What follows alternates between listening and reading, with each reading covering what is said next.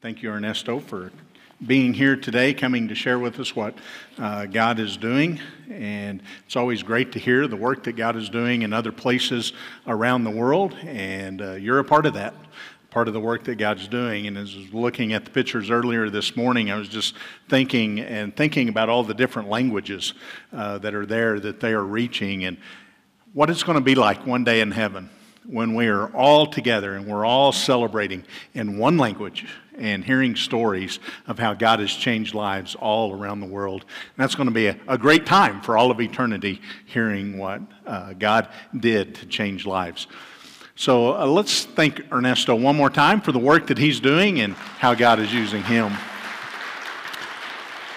All right, if you would, this morning, open up your Bibles to Acts chapter 9. Acts the 9th chapter. I don't know if you've thought about this or not, but it has been 28 days since we celebrated Easter.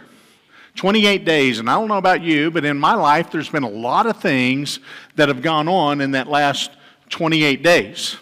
And we learned that after Easter, if you'll remember the week after Easter, Shane's message, he mentioned that after the resurrection of Christ, that he was here on this earth for 40 days. Now, a lot of things have happened in our 28 days. Imagine what all can happen in 40 days while Christ was here on this earth. And we have looked at a few of those. If you'll remember, we looked back and we saw the significance of the 40 days, and the reason that this is so significant is Christ is showing his followers, revealing to his followers that he truly is alive and that he has conquered the grave. Remember that Jesus made very bold statements before he went to the cross, and one of those very bold statements was that I am the resurrection and the life.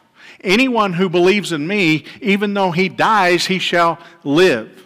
Those who believe in me will never die.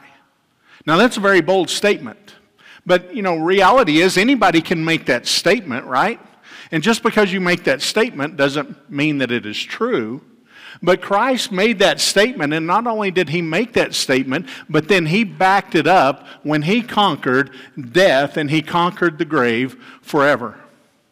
And that is good news for us, and we celebrate that. We celebrate it at Easter, but it's something we should be remembering every day of our life, that we serve a risen Savior, that he is alive, and he is well, and he is at work in people's lives. And so in that 40 days after the resurrection, Jesus is showing his followers that I did what I said I was going to do. And when I say that I'm the resurrection and the life, I mean that I am the resurrection and the life. You can trust what I say. And it was also during that 40 days, he wasn't just revealing himself, but he was doing a few other things. One that we've already looked at is he was restoring. And remember the story, he restored Peter. Peter had an epic failure. Remember the story of Peter? Christ said, you're going to deny me 3 times. And Peter said, Lord, I will never deny you. I'll go with you all the way to the cross. And then what happened? Peter ended up denying Christ 3 times. Pretty serious. And Peter was down, and you know, he had to be so discouraged. And Christ, after the resurrection, sits down with Peter. The other disciples are able to witness this, and he sits down with Peter and he says, Peter, do you love me? Peter, do you love me? Peter, do you love me? He goes through that 3 times, and it was a great time of restoring Peter from his epic failure. And that's good news for all of us in our lives, because there are times that we're going to mess up, times that we're going to fail, and God does not turn away from us at those times. God can restore us. Not only did we see that he restored, we also saw that Christ took some time to send out his disciples. Remember in Matthew chapter 28, Jesus tells the disciples, he said, you're going to go into all of the world, and you're going to make disciples, baptizing them in the name of the Father, the Son, and the Holy Spirit. So he's giving them a mission. He is sending them out. And in Acts chapter 1, we saw where he talked to the disciples and he tells them, you're going to go, but before you go, you need to wait for the Holy Spirit. And when the Holy Spirit comes upon you, then you're going to have power, and you're going to go out, and you're going to be my witnesses all around the world. And so he sends out the disciples. And I find this amazing that he sends out these disciples. I find it amazing for a couple reasons. One, when you look at the disciples, this is a pretty big plan that God has of changing the world. And he's not choosing the elite, the best of the best, all these top-notch guys to go out and be a part of this plan.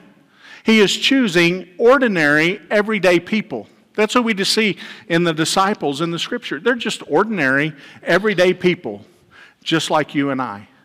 And he says, you're going to go out and you are going to change the world. Because he takes ordinary people, and through the ordinary people, he does the extraordinary. I also find this impressive for another reason.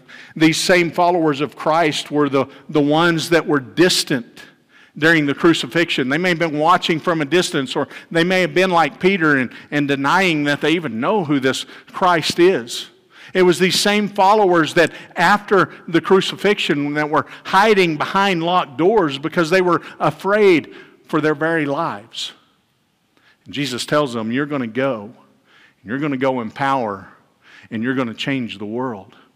And that's exactly what they did. These that were afraid before are now going out as bold witnesses of Christ. So bold in their witness that now it will cost some of them their very lives. Something changed. Something happened. What was it that changed and happened? Well, it was coming face to face with the resurrected Lord and Savior, Jesus Christ. Can I tell you something today? Anytime you come face to face with the resurrected Christ, your life will be changed. Man, I wish we were in church today. I want you to think about that. Anytime you come face to face with the resurrected Christ, you will not be the same. I promise you that. Your life will be changed in one way or another. You will be changed by recognizing who He is and accepting who He is and following Him, or you will be changed with your heart getting colder and colder because you're rejecting the resurrected Christ. And we see that in Scripture. We see that lives are changed when they come into the presence of the resurrected Christ. And it's easy for us to sit back and say, well, the disciples, I can see how their life was changed because they had a physical encounter with Christ. They were able to see the nail prints in His hands and in His feet. They were able to see where the sword pierced His side. They were able to sit down and physically visit with Him. So it's easy to see how their lives were changed.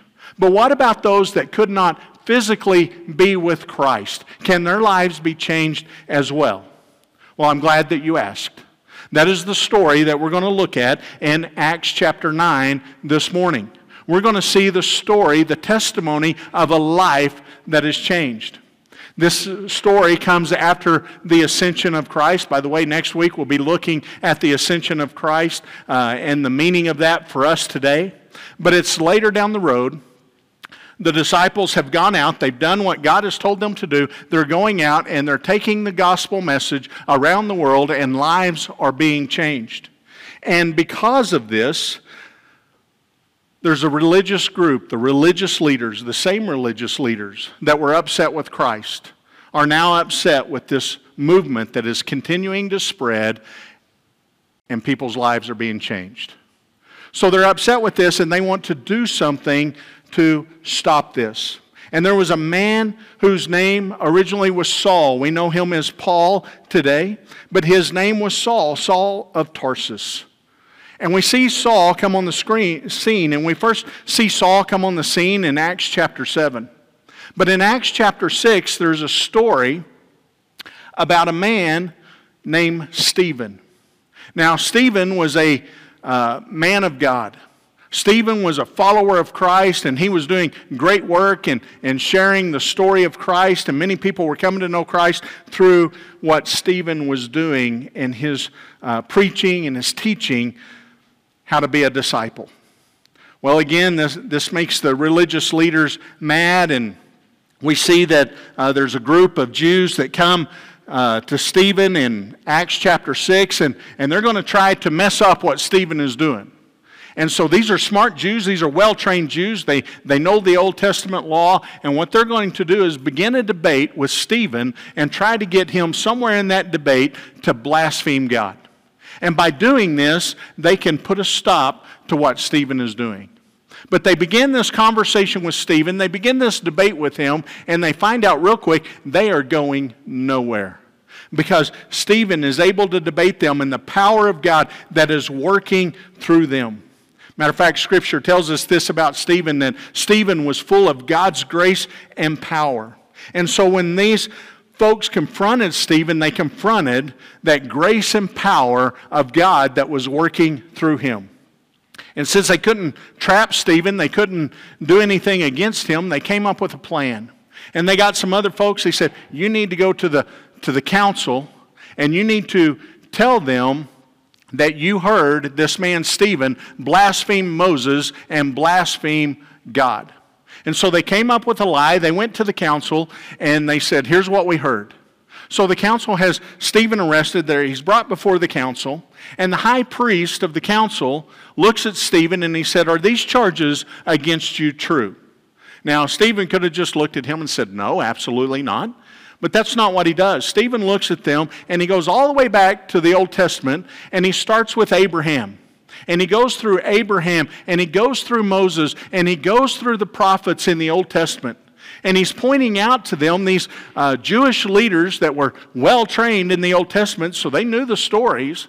And he tells them through all of these stories that the Jewish people had an opportunity to receive the Spirit of God, and they continued to reject what God was doing over and over and over. And he gets through telling them, giving them this history lesson that they all knew, and he looks at them, and I can almost picture him looking, pausing for a moment, looking each one in the eye, and saying, how long are you going to continue to reject? Well, this makes the council furious. And they now come after Stephen, and they are mad. And they're going to stop Stephen no matter what. And so through that story, we see that they take Stephen outside the city, and they're going to stone him. And we see this in chapter 7, then, as they get ready to stone him, in verse 48, it says they take off their coats and they lay them at the feet of a young man named Saul.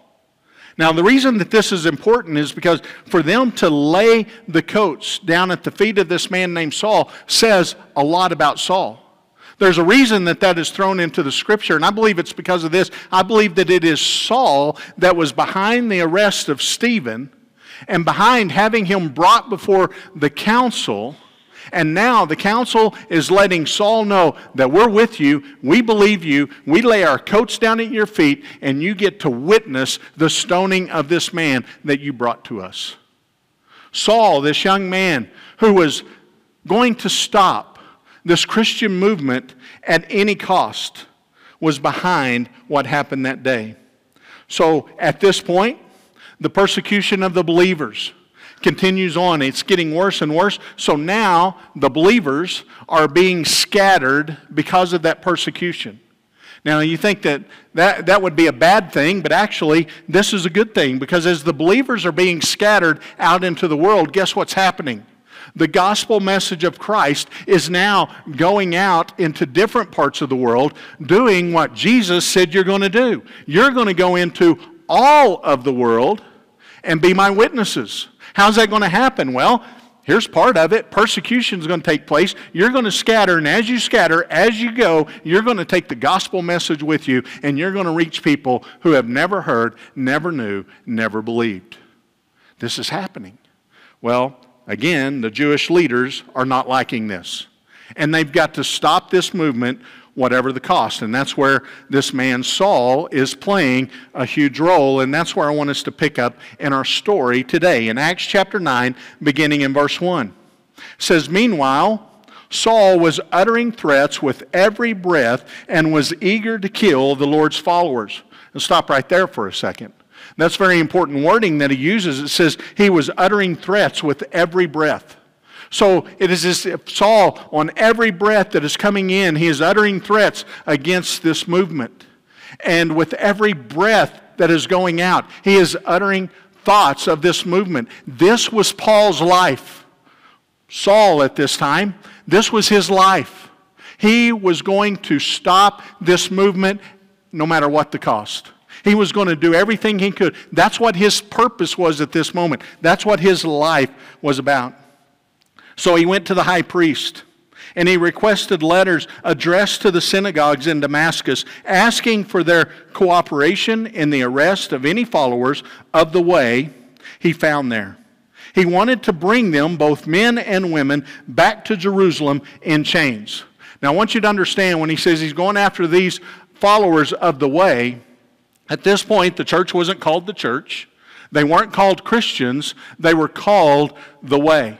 And so Saul goes and he requests letters of the high priest that gives him authority everywhere that he goes to arrest anyone who claims to be a follower of the way, and not just arrest them, but he's going to chain them, and he's going to march them from wherever he finds them into the city of Jerusalem for all to see, and they are going to put them on trial, kill them if they need to, or get them to renounce their belief. Saul is very serious. Saul is very passionate in what he is doing. And he continues on. So, as he was approaching Damascus on his mission, a light from heaven suddenly shone down around him. He fell to the ground and he heard a voice saying to him, "Saul, Saul, why are you persecuting me?" "Who are you, Lord?" Saul asked. And the voice replied, "I am Jesus, the one you are persecuting. Now get up and go into the city, and you will be told what you must do."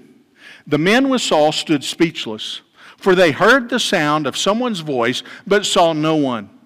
Saul picked himself up off the ground, but when he opened his eyes, he was blind. So his companions led him by the hand to Damascus. He remained there blind for 3 days and did not eat or drink.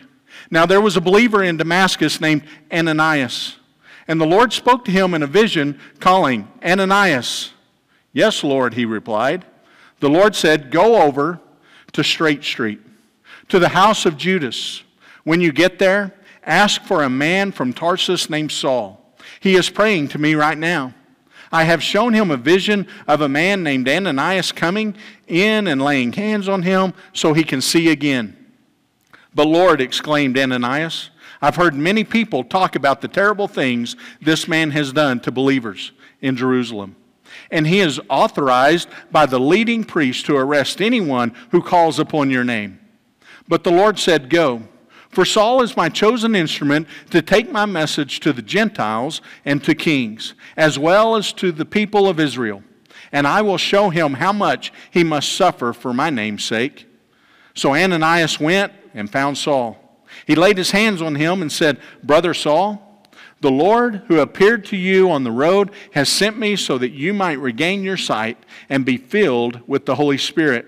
Instantly, something like scales fell from Saul's eyes, and he regained his sight. Then he got up and was baptized. Afterward, he ate some food and regained his strength. There are several things through this story this morning that I want us to take just a moment to look at as we break this down a little bit.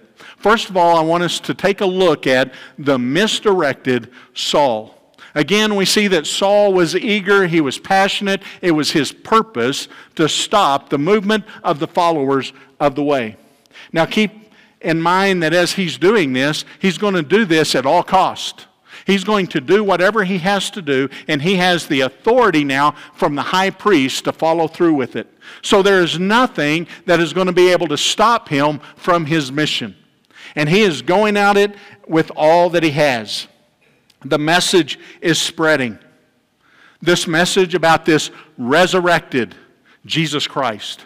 This is a crazy story. How can anybody believe that a man that has died is now alive? This story has to stop. This is not truth. It cannot go on.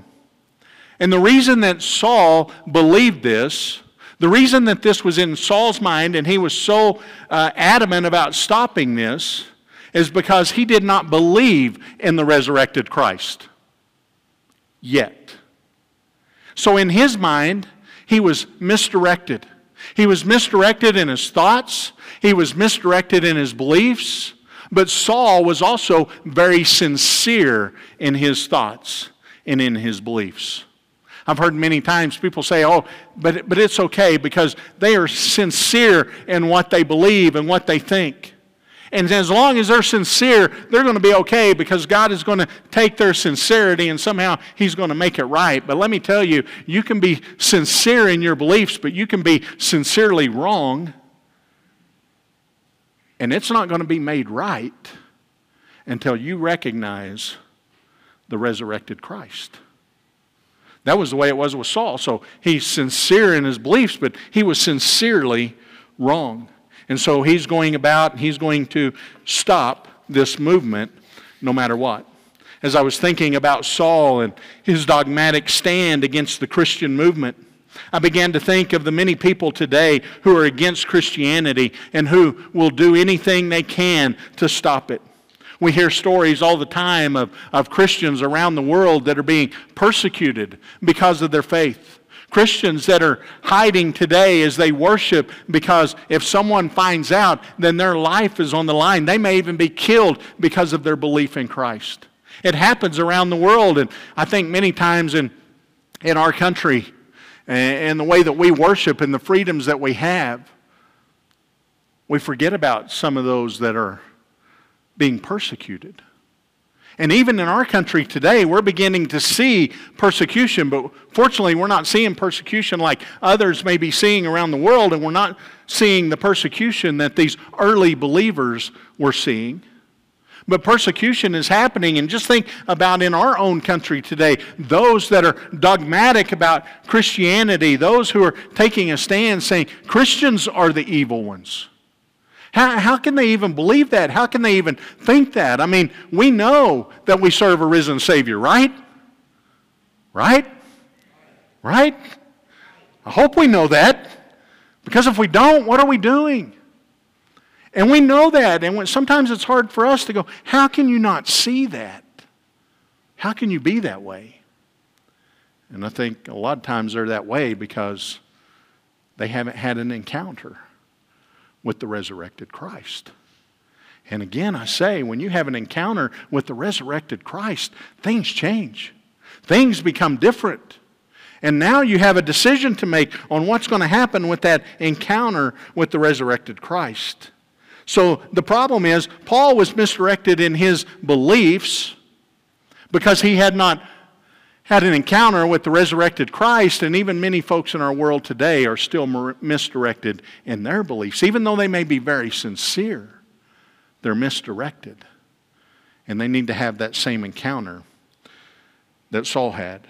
Remember in Philippians chapter 3 where Paul is talking about his background, he says this about himself. If anyone else thinks he has grounds for confidence in the flesh, when he's saying confidence in the flesh, confidence of the things that I've done, the things that look at me, I am a great leader. And he goes on and he says his confidence came. He was circumcised on the 8th day of the nation of Israel, of the tribe of Benjamin, a Hebrew, born of Hebrews, regarding the law, a Pharisee, regarding zeal, persecuting the church, regarding the righteousness that is in the law, I was blameless. So he's saying everything that I am, everything that I have done, everything in my being has been to do what I believe is right in the flesh so that somehow I'll be in good standing with God. But he goes on and he says that everything that was gained to me, I now consider loss because of Christ Jesus. The flesh, all the religion in the world, all the things that I can do for myself are as nothing. He goes on to say that they are as dung. And he's following Christ because of what Christ has done. You see, when we see the resurrected Christ, we realize that it's not about religion, it's not about education, it's not about all the things we can accomplish on this earth. It is about what Christ has accomplished for us. And compared to that, everything else is nothing. Not that those things aren't important, but they are nothing in gaining favor with God other than what Christ has done on the cross. Paul was basically saying, I thought I had it all figured out. I thought I'd done everything possible. But then I met Christ. Then everything changed. Then I want you to notice, secondly, this unlikely conversion that takes place. Here's Saul. He's on his way to Damascus. He's on a mission.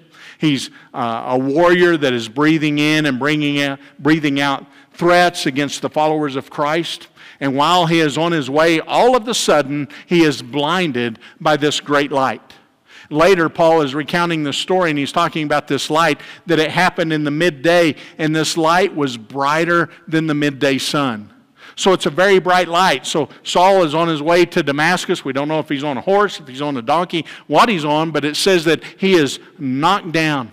And while he is on the ground, he hears a voice. And the voice of Jesus says, "Saul, Saul, why are you persecuting me?" And Saul says, "Lord, who are you?" Now the word Lord there is not the same word Lord that we would use for Jesus Christ. This was Lord, a respectful term of someone that is in authority over you. Well, at this point, someone's in the authority over Paul, right? Saul. And as he's laying there on the ground, he's blinded. He's been knocked down to the ground. And someone is saying, "Why are you persecuting me?" Sir, tell me who you are so I can answer the question. And notice what is said. "Saul, why are you persecuting me? I am Jesus, the one you are persecuting." This is very important to us, that Jesus tells him exactly who he is. And Saul, as he's listening to this, has now had this encounter with Jesus Christ. And it is a very unlikely conversion that Saul has. Why is it unlikely? Saul was so set in his ways. He had his mind made up. There's no way this story about Jesus Christ is real. There is nothing that anybody can do that will change my mind. And yet at this very moment, something changes for him. It is an unlikely conversion. As a matter of fact, I look at Saul and look at how hard his heart was. Look at how cold his heart was. He was there at the stoning of Stephen. He saw how God was working even at that moment. And Stephen, while he is being stoned, says, "Don't hold this against them." Saul understood that they were misdirected. They didn't understand. Stephen understood that. And Saul is witnessing this, and nothing changes in Saul's life at that time because his heart was cold. And I'm sure during this process, as the believers are being scattered, that Saul has heard the stories, he's heard the testimonies of other believers, and his heart is cold. He does not buy it. He does not believe it. And sometimes we run across people whose hearts are so cold that I know that I have at times said, "They are too far. God can never reach that person." You ever thought that? Don't tell me. I want to think that I'm alone on this. They're too far out there. God can't reach them. Sometimes people even think that about themselves. I've done too much. I've been such a bad person. I've done this. I've done that. How can God ever love me? He can't. There's no way. This story is a great picture for us that God can reach even the furthest person away from him. His mind was made up. His mind was so made up that he was going to kill everyone that believed different from him. And yet God reached out to him, got his attention, and his life was radically changed. An unlikely conversion. There are a couple things about this conversion that I want us to see real quick. The first thing is this, that Christ and the church are one. Jesus said, "Why are you persecuting me?" Well, Saul wasn't out persecuting Jesus because he thought Jesus was dead. He was persecuting the church. But this is a great reminder to us that we are one with Christ. As a matter of fact, the Bible teaches us that when we come to Christ, we are now part of the body of Christ. And as part of the body of Christ, we all have different functions to play, different roles, but we're all part of the body of Christ, and Christ is the head. We are one with Christ. And Christ reminds us of this when he says, "Why are you persecuting me?" Because when the church is persecuted, Christ is persecuted. Christ has not separated himself from the church when he ascended into heaven. Christ is still very much a part of the church, and when the church is persecuted, he is persecuted, and he is very well aware of the persecution that happens in the church. So the question comes up, well, if he's aware of it, why doesn't he stop it? Well, there's a purpose and a plan behind everything, and God is at work. Trust me. But one day, we will see Christ take the final stand for the church. As the church is removed, the church is taken out, the church will spend eternity with Him in heaven. Isn't that good news? That we will be with Him forever. And that He is still with us today. Even though we may go through hard times, we may go through difficult times, we know that Christ is with us. And this is a picture of that. And then we see that also that it was suddenly that God got Saul's attention. Suddenly.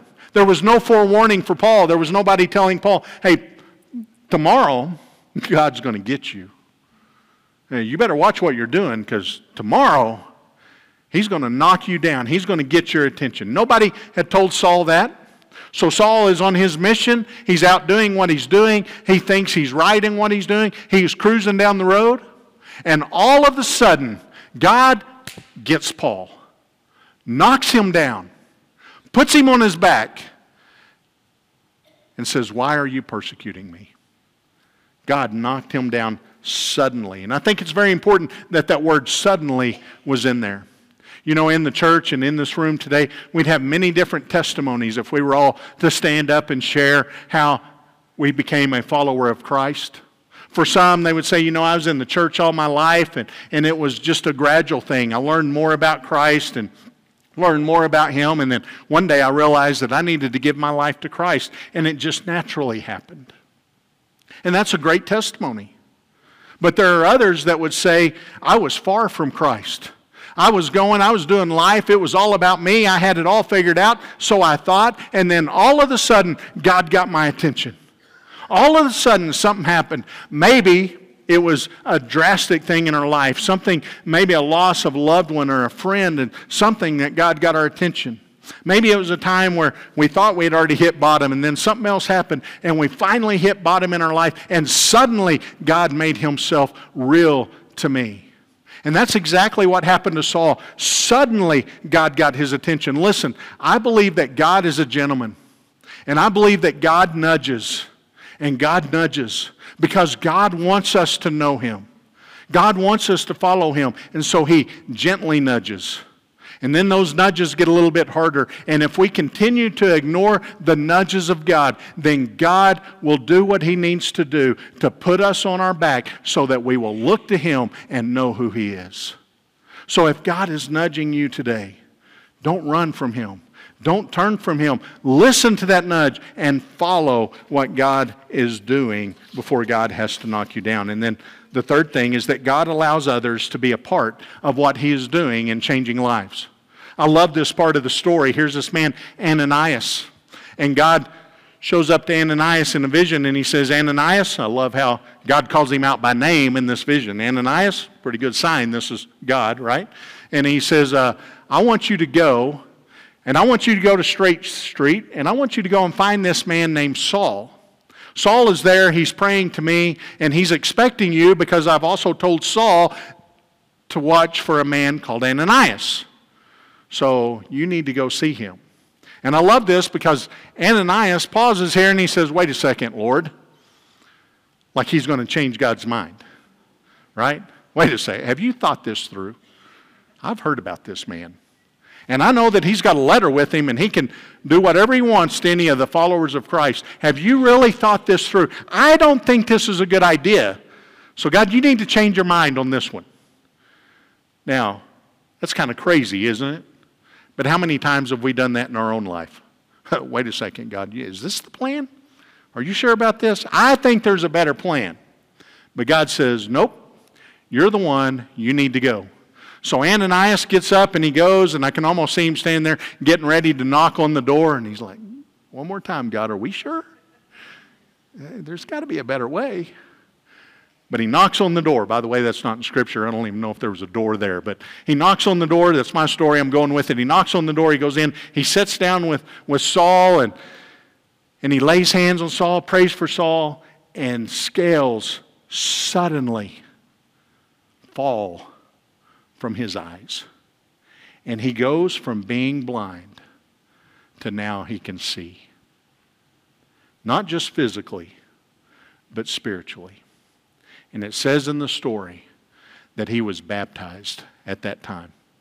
Can you imagine what that baptism was like? Listen, you got to read between the lines sometimes in the story. I don't think this was like, Saul, you're healed, get up and go. Saul's like, okay, cool. I think it was an amazing, transforming moment for this man named Saul.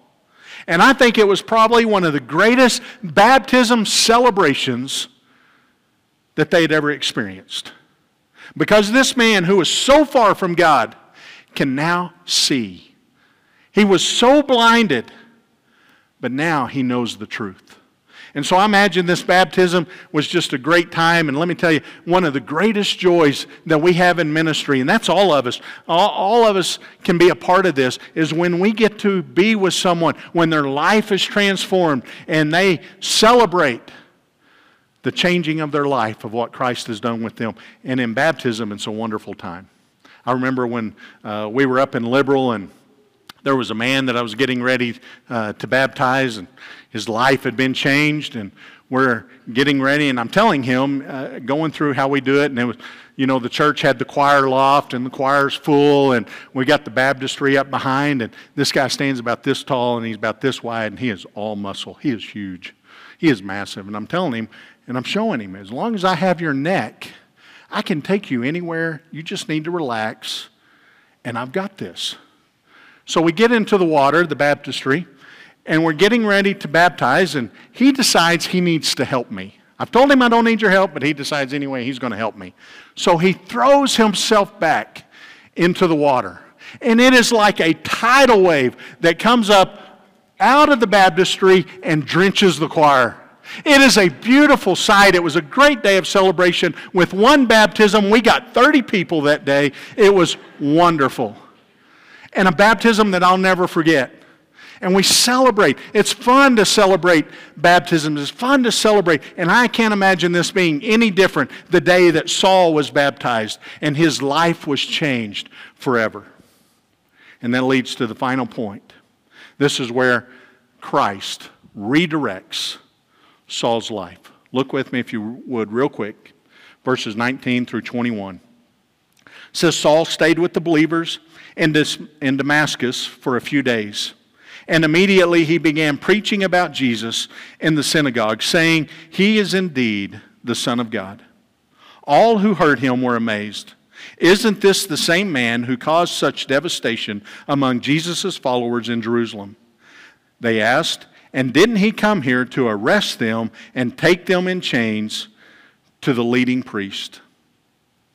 Saul's preaching became more and more powerful, and the Jews in Damascus couldn't refute all the proofs that Jesus was indeed the Messiah. So here's Saul. He's on a mission. He has a purpose. He has a plan. He has everything figured out until he had an encounter with the risen Lord and Savior, Jesus Christ. His life was headed on a path of destruction. His purpose was to end Christianity.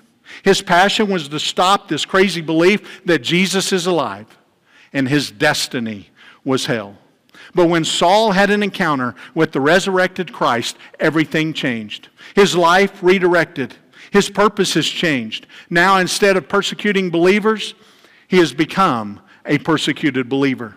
His passion that was to stop this crazy nonsense of believing in a man that died and is now alive again. That crazy nonsense is now changed.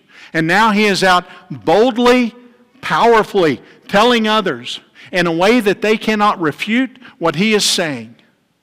He has become a powerful leader. And by the way, later his name was changed to Paul. And the reason was that he was taking the gospel to the Gentiles, and that they would receive that name because they understood that name other than Saul. And he is turning the world upside down. His encounter with the risen Savior has drastically changed his life. Which brings me to a question this morning. Have you had an encounter with the risen Lord and Savior, Jesus Christ. Have you personally had that encounter? Have you had a time in your life where God showed himself to you, revealed himself to you, and you recognized that, yes, that is true? And you didn't harden your heart. You didn't have a cold heart. You had a receptive heart, and you gave your life to him. If you have never done that, that is the most important decision you will ever, ever make, is giving your life to Christ. Have you had that kind of encounter? And maybe it was like one of the stories I said. You've just been gradually brought to that. God's been working. You've been seeing. Maybe it was a drastic change like what we have seen in this story. But can you go back to a time where you recognized the resurrected Lord and Savior, and you gave your life to him? Today, if God's nudging you, don't resist the nudge. Give in to the nudge and give your life to him. As believers, that nudge still comes as God challenges us in new ways and to do different things. Don't ignore the nudge. Don't harden your heart towards him.